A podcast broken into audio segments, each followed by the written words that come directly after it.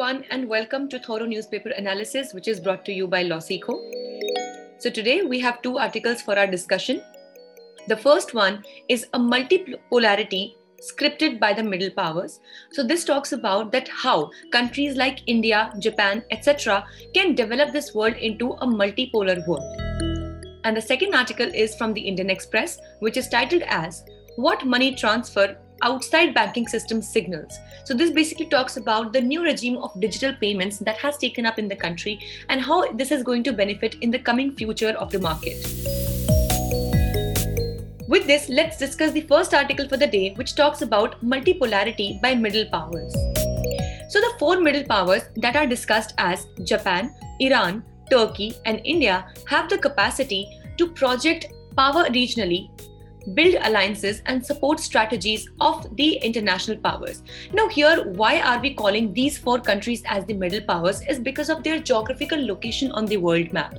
Now, as we know that the Western countries or the West powers are considered to be generally as the USA, and then definitely because of the virtue of their position in the globe, that are that both that all Japan, Iran, Turkey, and India are almost on the central side of the globe, and that is why are called as the middle powers. So, this article says that all these four countries have the potential to make this world a multipolar world. Now, by saying multipolar, what do we mean here is that here uh, that uh, the Uh, instead of having just one center of the power like for example at times there was only usa then maybe there were usa and the ussr so instead of having you know specific centers of powers it is always better to have the power distributed amongst various countries.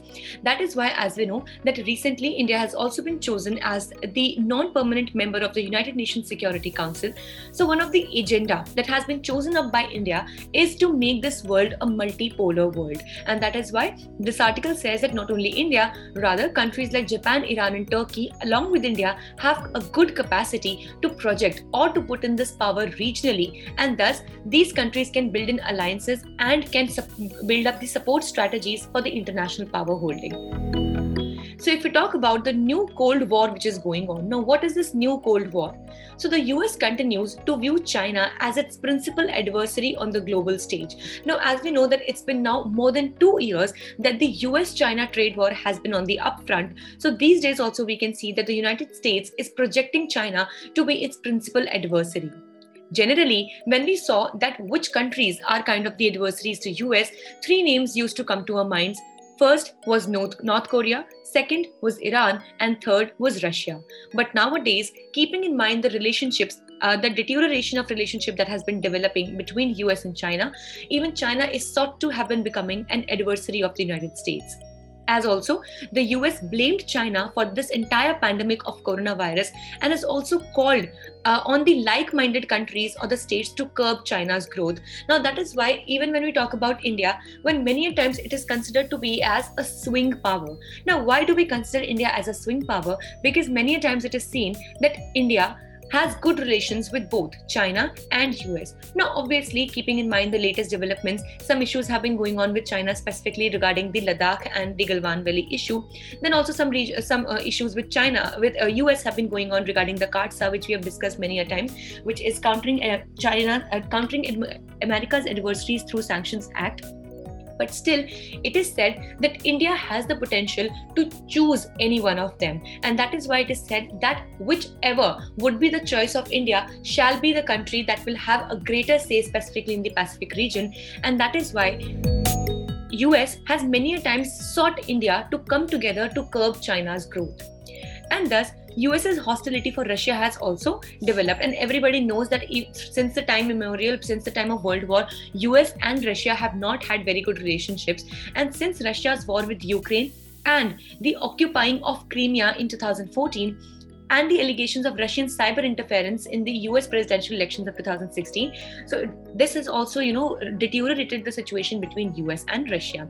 So this resulted in closeness of Russia and China. Now, since when we say a very, you know, a common saying wherein we say that the enemy of your enemy is your friend, you know, so a foe of a foe is your friend. When in Hindi also a popular saying goes like dushman ka dushman dost hota hai. So in that consideration, it is said that since US has been always an anti of Russia Russia, and now since it is also developing hostile relationships with China, this has actually brought Russia and China together.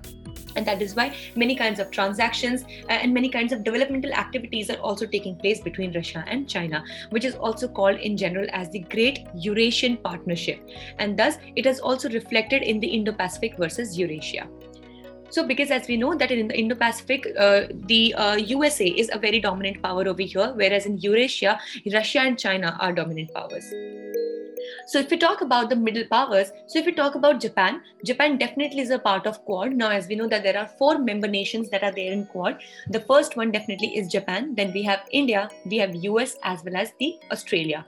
So it is also Japan is a member of Quad and has a territorial dispute with China over the Senkaku Islands. Now we have discussed this several times before as well that the Senkaku Islands, which are also known as Diaoyu Islands in China, they are situated in the East China Sea and there is a territorial dispute about the Senkaku Islands between China and Japan.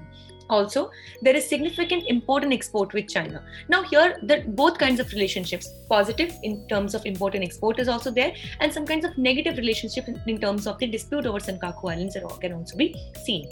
Then, if we talk about India, India itself also is a part of Quad, and then it has issues related to border and Chinese interference in the South South Asia. So there are two prominent issues with China within China and India. The first one definitely is at the Pangong Tso Lake and then the sides of uh, Galwan and also the region of Aksai Chin, which was taken by uh, China.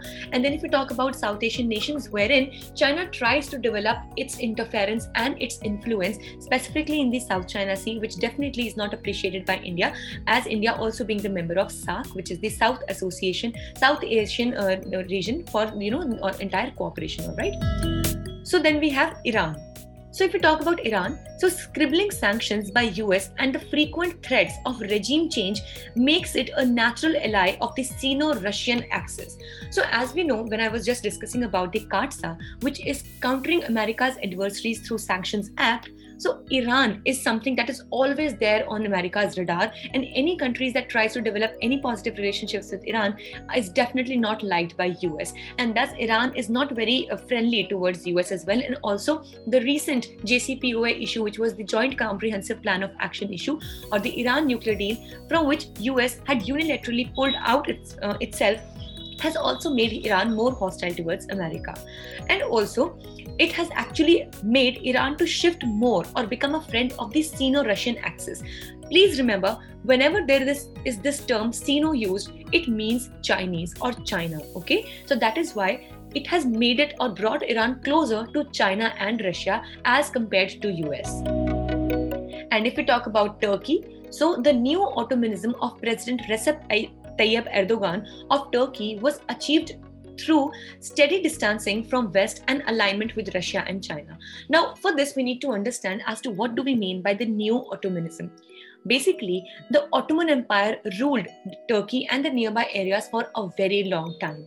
And new Ottomanism basically is considered to be a political thought process or a political system of thought wherein the friends that were there of the Ottoman Empire back then, the rule of the Ottoman uh, Ottomanism or the Ottoman Empire, are now the countries that are considered by Turkey to be friends now as well. So at that time, it had good relationships with Russia and China, and thus this new Ottomanism also, which is taken care of or which is being pulled by the current president of Turkey, who is Recep Tayyip Erdogan. So he also is a follower of the new Ottomanism, and thus it is naturally drawing him closer to Russia and China and pulling uh, Turkey away from US but it still wishes to continue ties with us so it is not something that it absolutely wants to clear up ties with us or does not want to do any kind of transactions with america but still it is showing some kinds of you know affinity towards russia and china with this, let's discuss the second article for the day, which talks about transferring money without a bank. So, this article says that anyone will be soon able to send money online or withdraw the cash using a mobile wallet or any non banking entity using a real time gross settlement, which is the RTGS system or the NEFT. So, as we know, that till the date, the NEFT was a very popular system of net banking and making transactions that were very easy and could be done online. Similarly, this new system that is real time gross settlement is also coming up, wherein it will be made very much easier to have a mobile wallet and to make online money transactions. So, if we talk about this new facility, so the Reserve Bank of India has proposed to enable payment system operation to take direct membership in the RTGS, which is the real time gross settlement, and the NEFT. So, this initiative is expected to minimize the settlement risk and enhance reach of financial system to all user segments. Now, as we know that even if we talk about the current situation of digital payments in India, though it has become a common thing since uh, the times of firstly the demonetization of the money and the secondly uh, since the time the lockdown had been put up. So, definitely digital payments have reached uh, a greater number of people as compared to the previous times. But still, we have seen that there are a lot of people, specifically in the rural areas or the people that are not very well educated, that seem that uh, they, that seem to believe that there are a lot of risks that are involved in digital payments that are done online, and even it becomes difficult for them to access or learn these facilities. But now, this new system which has been proposed by RBI, uh, this will be made easier, and also the entire settlement system will be made uh, very much risk-free, and any kinds of risks of frauds shall be minimized, and it shall be made sure that a larger user base can uh, use this particular facility. Also, the entities will not be eligible for liquidity facilities from RBI. So, with this, the implications that are uh, attached to this are that it would increase the digital payments and transactions, and the individual's credit profile will also be available to non bank entities now. Now, having more people using the digital payments or transactions is not a bad thing. But with this also comes huge responsibility to take care of various frauds that are being taken that are taking place these days.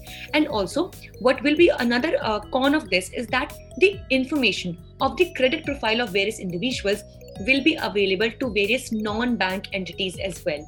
So these non-bank entities various can be you know like google pay MobiKwik etc and this will allow the non-banks to withdraw cash up to rupees 2 lakhs.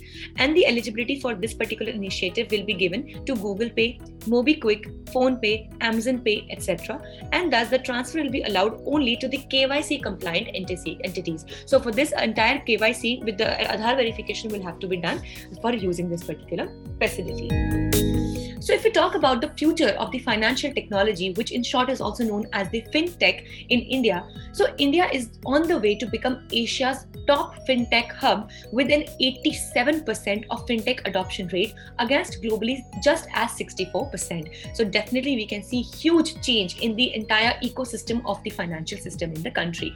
And India's fintech market value is expected to reach rupees 6.2 lakh crores by 2025, which is significant.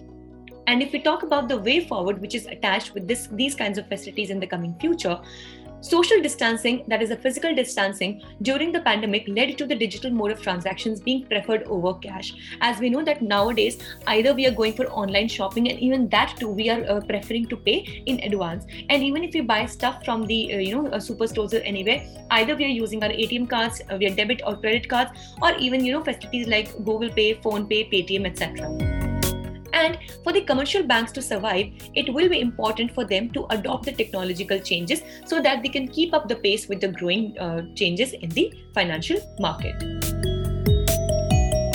So this was all for the day. If in case you wish to view the news in flash, so from now on we are starting a new initiative wherein there will be a separate video for the news in flash analysis.